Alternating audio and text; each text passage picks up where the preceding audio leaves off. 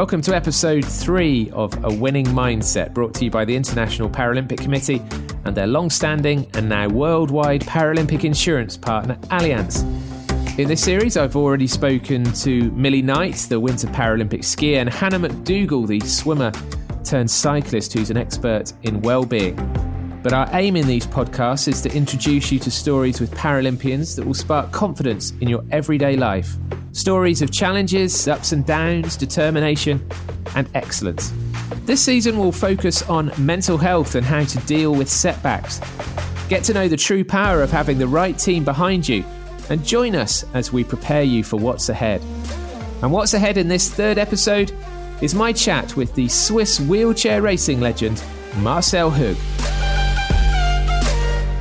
I saw a tweet actually from uh, NBC, the American TV broadcaster, and it pointed out that you, uh, Tatiana McFadden, and Daniel Romanchuk have all completed six top level marathons in nine weeks. So that's from Tokyo at the Paralympics through to New York, and with uh, lots of places in between, including London.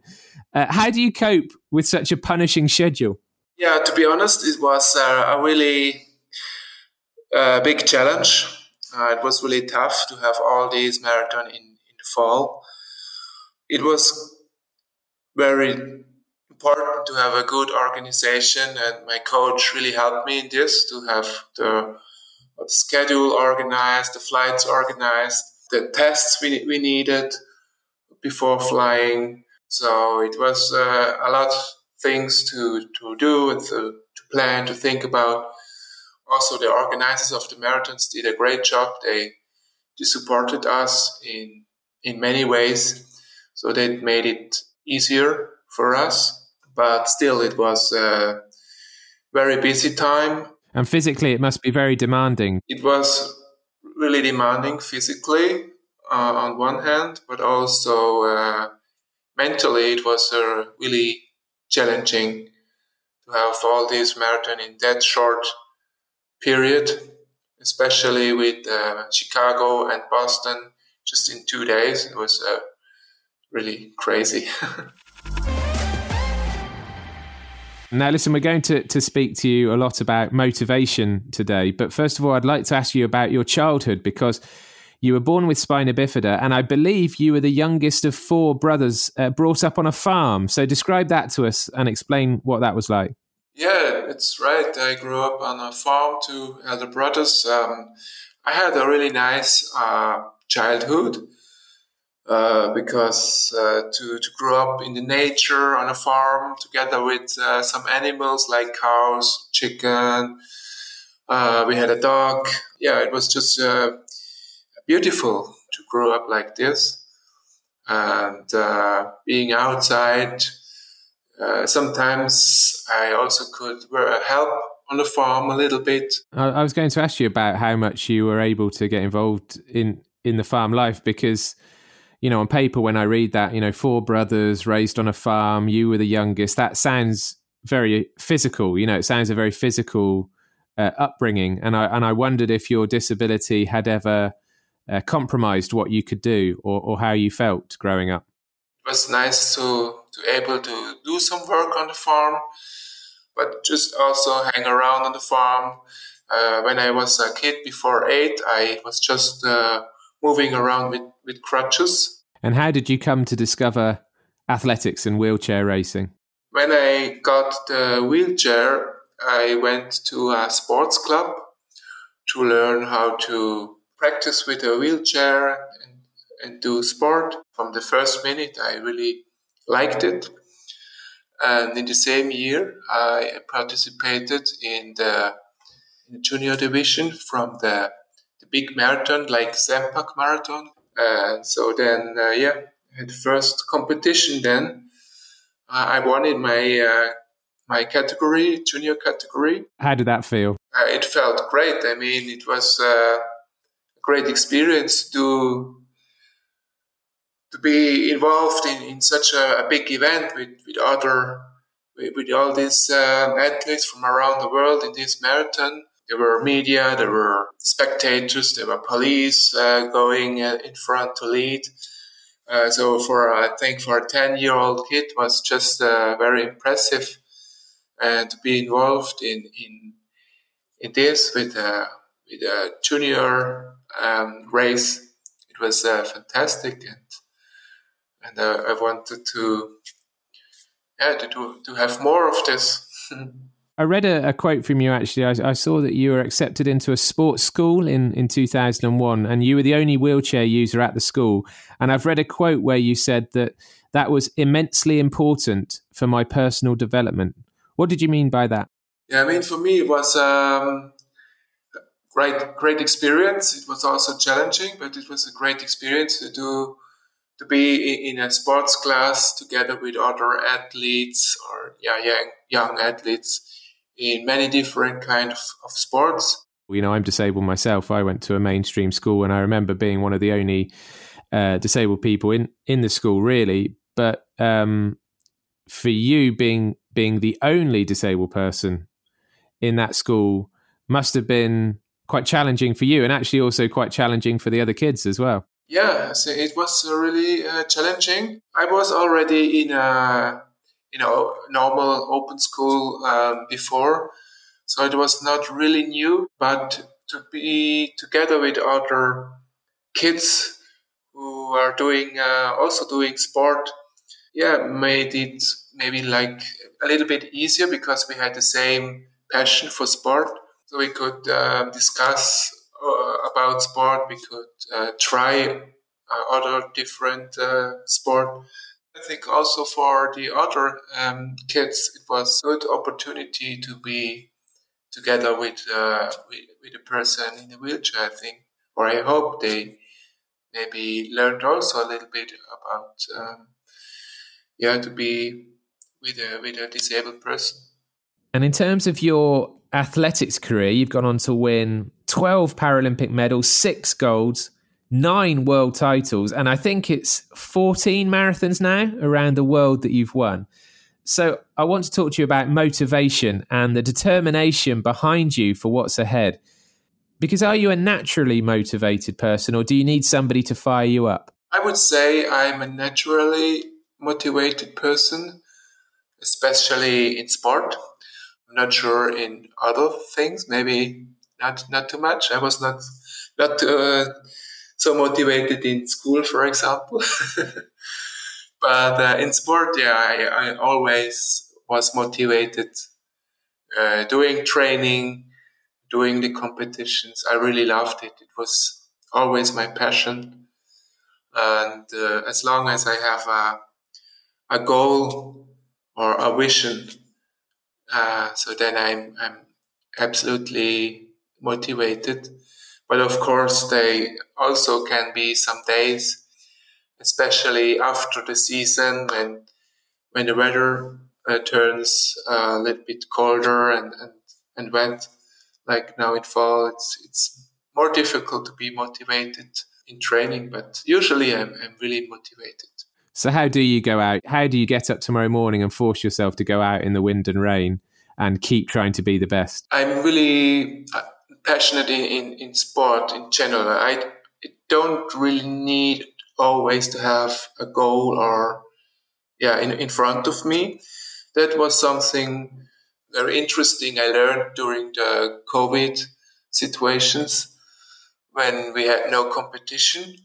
Uh, I thought it would be more difficult to me to be motivated for, for training when we don't have the competitions.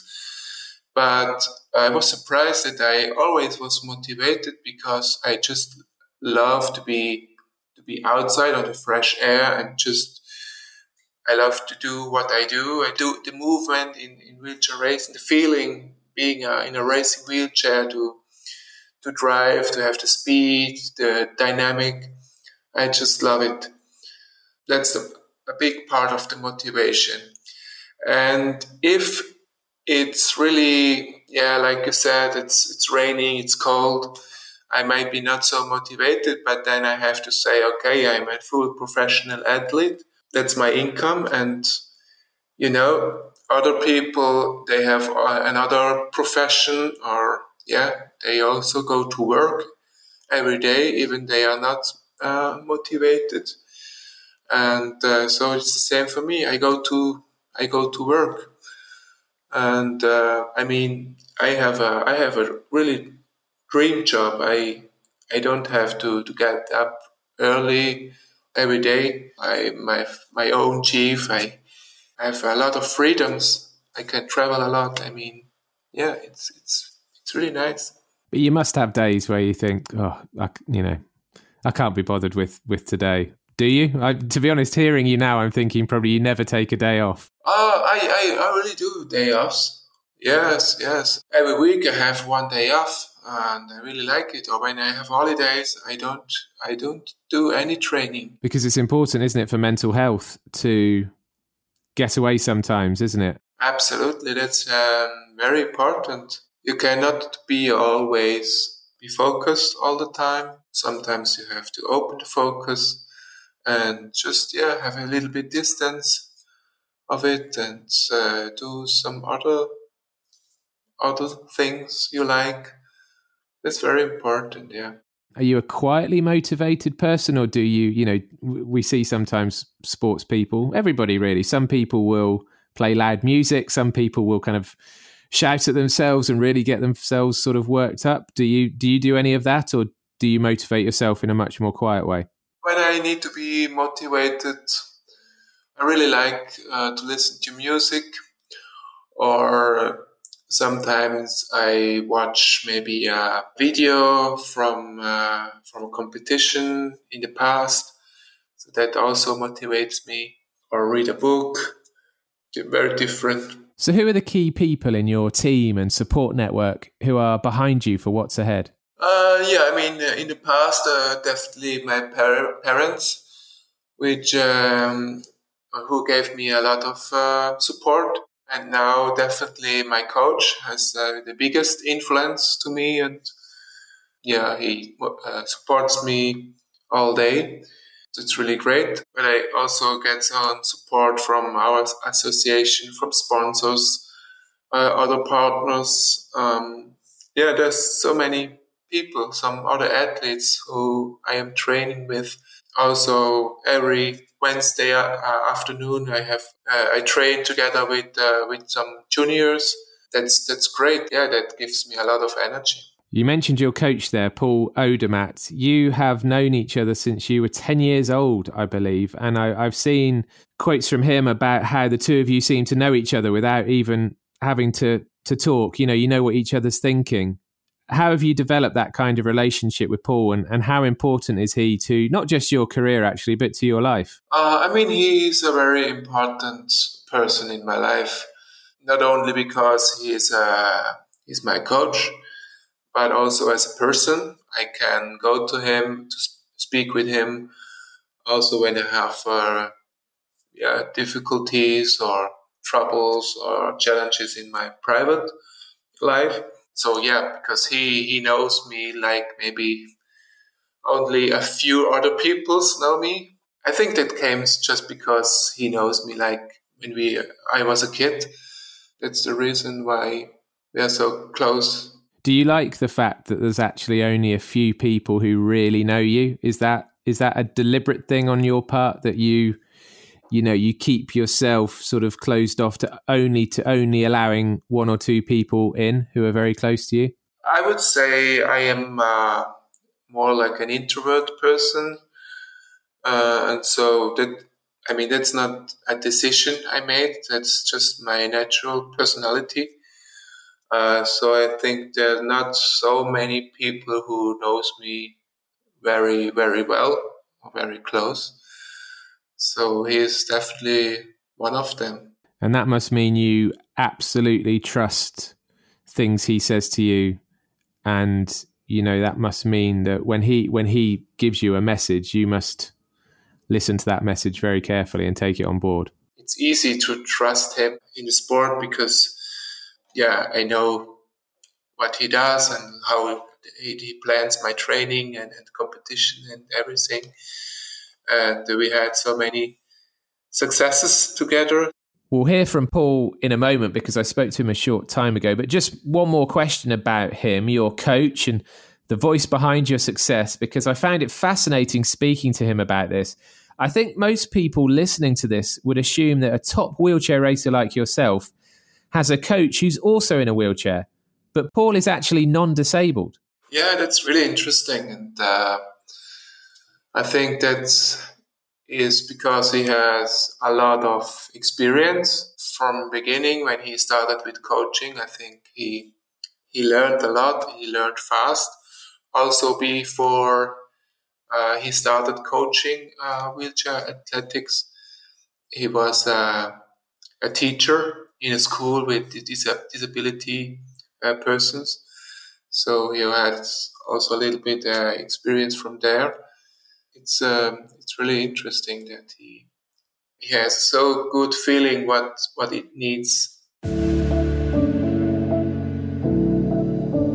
Plenty more from Marcel Hug in a moment, but in this series, we're also getting to know the voices behind the athletes. Brought to you by Allianz, a long standing and now worldwide Paralympic insurance partner of the International Paralympic Committee, we're introducing you to the people behind the Paralympians, the ones that spark their confidence and help them prepare for what's ahead. And in Marcel's case, we can hear now from his coach and confidant, Paul Odermatt. I never saw, or yeah, Marcel when he was not motivated. He always said he likes to do this sport. He likes to to become better and better and better. And so for all the, the long time, I never saw him not motivated.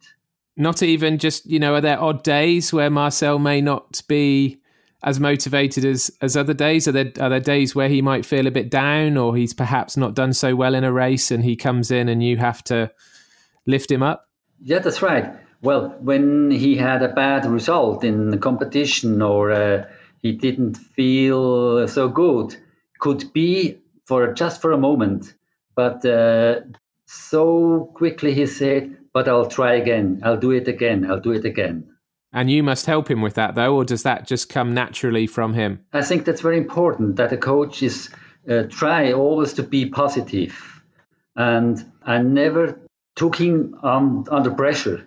That means always as a boy when he was 10, 11, 12 years, I never told him or said him, you have to do this and that for uh, this week.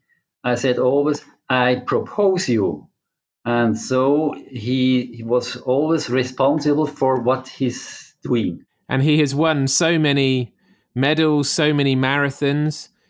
How do you think he stays motivated now as a very, very successful athlete? He has probably achieved everything he set out to achieve when he was 10 years old, but he keeps on going. And actually, Tokyo just recently was one of his best Paralympics ever. So, how, how does he keep that motivation even when he's doing really well? I think that's uh, really uh, not so easy. And Marcel, he said also, uh, now after the season, he has to go a little back to him to think about. And uh, he's always saying, I want to be better than yesterday. It's not, I want to be the best. Well, that means also, but he's also doing, I want to do it perfect. I want to, to, to do everything a little bit better than I did it before. And what advice would you give to somebody listening who, you know, they may not be an athlete, they may work in an office, they may work in a factory, they may do anything, but how what advice would you give to somebody who may be struggling with motivation in their own life? I think the most important thing is that everyone can see what i'm doing i'm doing for myself. I think the biggest problem is when an athlete thinks i have to do it for my parents or for my coach or for what else. And i think also in at job if you feel or you think you have to do it for the company well that means also but all of all i think it's very important i'm sure i'm doing what i like to do and i'm doing because i think it makes sense it is fascinating that you are I was going to say one off, but probably the best wheelchair racing coach in the world, and yet and yet you aren't in a wheelchair yourself. I find that actually really interesting. Do do you still get in the do you still get in a chair now or was it a case that when you started out you needed to get into a racing chair uh, just you know because you were you were learning Do you still have to do that now? Now I'm not often in a racing chair, but I try uh, when I'm watching Marcel or another athlete. I try maybe I close my eyes and I try to a little bit to feel how it is to be in this position.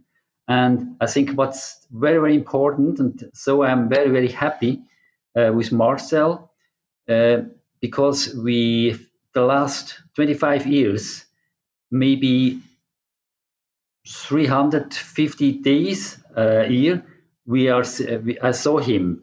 And so we spoke very often together. And also in training or after competition, I have a lot of uh, uh, questions. I ask him how it feels, how it was. And also when we are doing a training session or an exercise, I'm, it's very important for me to become feedbacks, feedback, feedbacks. And I'll try also to do it the same way with the young athletes. Because I think it's very important for the athlete. Uh, so he's thinking about how it feels for me, and so he can become better and also for coach it's very important so i can also learn a lot about. And i wonder marcel when you listen to paul and you're working with paul on a day-to-day basis could you see yourself going into a teaching or coaching role full time whenever you decide to uh, stop racing yourself? I can imagine to do uh, coaching of course. Um, that would be something i really yeah, I like to, to do. Uh, I'm not sure if I would or could do it like full time. I'm not sure, but uh, we will see. What What else do you see yourself doing when when the sport is over for you? Are there are there other ambitions that you still have outside of sport? Actually, I'm in a, in a situation in which I I really think a lot about this because. Uh, uh, I don't think I can do it uh, wheelchair racing in a professional level uh, more 10 or 20 more more years. So I have to think about uh, what's what's my future after professional uh, sport. But to be honest, I actually I don't have a concrete idea. I have some ideas which direction it could go, but um, I have not concrete uh, visions or plans, I would say. But do you look forward to that time, or does that time actually sort of worry you a bit or scare you even when when competition isn't there for you? I'm looking forward to this time, but I also think it will be challenging because it will be a very new situation after doing a professional sport so many years. It will be totally different. So it will be maybe not be easy. And of course, I think I would also missing it. But uh, I think it will be also very interesting what uh, what life brings after my sports career. And we touched on it earlier, Marcel, where I, you know, I said about all your titles and medals and things, and how do you kind of keep yourself motivated? Do you feel like you want to just keep on improving as much now as you did a few years ago? I mean, you know, do you still think, okay, well, I can win even more gold medals, I can break even more records? Is that why you keep on going? Is that what keeps you going? I would say is this is one reason, yes. Next to the fact that I just yeah love racing and it's my passion. But of course, um, there's still some goals I want to reach or achieve one goal is to break the, the world record in the marathon. That's that's uh, one goal left. When that goal is reached, for example, if you if you manage it, will you find a you'll find another goal, will you, or will you will there come a point where you go, actually, do you know what, Marcel Hug, I have achieved everything I wanted, and now I'm going to move into something else. I don't know. I think uh, when I uh, achieve this, uh, I have to see if I find some other goals or if I say that that's it. Um, I don't know yet. I'm sure it's on your on your mind, and you'll think about it when you get to that point. Um, it's been a pleasure speaking to you, and uh, and it's fantastic to have somebody who has who has won basically everything uh, to be on the on the podcast with us. So thank you very very much for your time. Thank you very much. Well, what can you say about Marcel Hug? So much glory already. He's dripping in medals and success, but he still wants more. That is the very definition of a winning mindset. Two key lessons I'll take away from what he said are that you need to love what you do and be motivated by the feelings you get, not just by the goals themselves. And secondly, if your motivation comes from within, as it obviously does with Marcel, rather than just getting that motivation from other people, then it seems to be much more powerful. Next time, my guest is American swimmer Anastasia Pagonis, who burst onto the scene in Tokyo and is a social media sensation with her TikTok videos and honest posts about living with her vision impairment. And don't forget, please do subscribe, rate, and review this podcast wherever you listen.